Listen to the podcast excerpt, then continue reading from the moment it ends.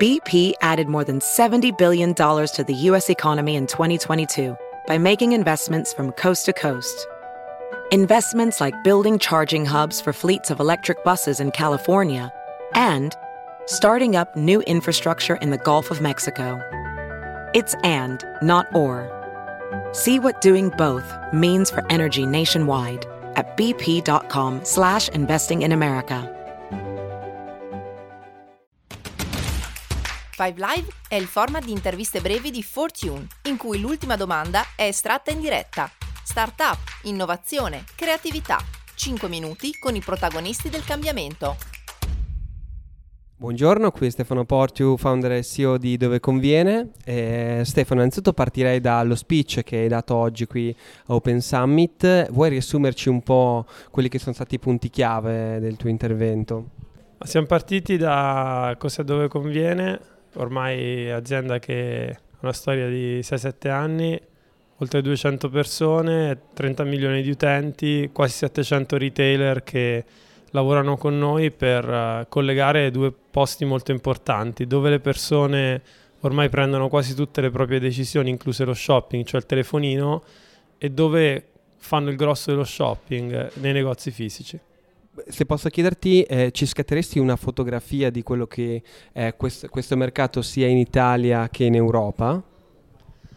Ah, il retail è il più grande settore del mondo, vale quasi trenta trilioni, un numero difficile da scrivere e da pensare. È l'ultimo grande set- è il più grande settore dell'economia, ma anche l'ultimo.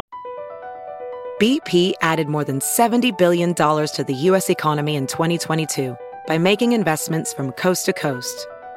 Investments like building charging hubs for fleets of electric buses in California and starting up new infrastructure in the Gulf of Mexico. It's and, not or. See what doing both means for energy nationwide at bp.com slash investing in America. A digitalizzarsi eh, e per tanto tempo si è pensato che sarebbe stato l'e-commerce a cancellare i negozi fisici, ormai anche Amazon, Tencent comprano negozi, quindi è chiaro che la digitalizzazione del retail non è eh, passare tutte le vendite online, lì ci passano un quindici venti per cento del totale, ma soprattutto usare il telefono per accompagnare il consumatore nel percorso verso il negozio. Ecco, questo è quello che sta succedendo a velocità diverse in tutti i continenti in cui siamo presenti. Quindi la tecnologia come facilitatore che guida nel processo e non è eh, di per sé il tool con cui viene poi eh, convogliato l'acquisto.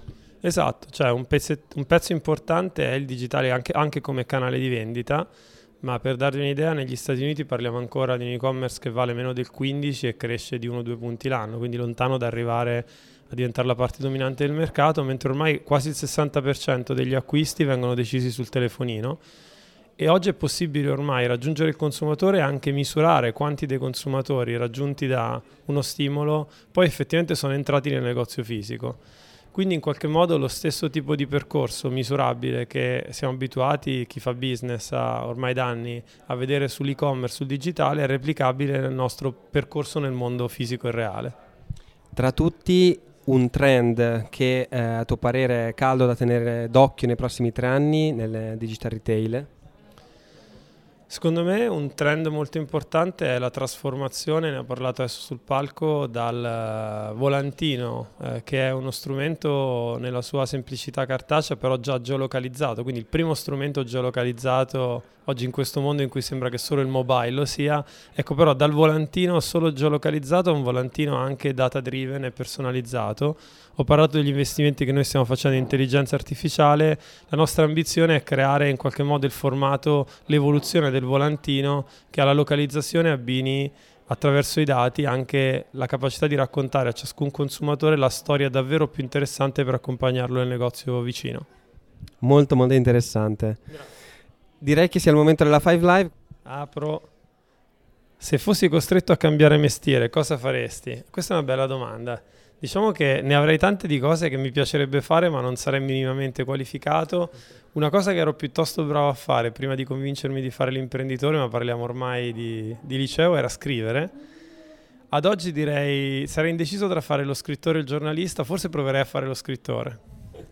Grazie mille. Grazie a voi, buona giornata.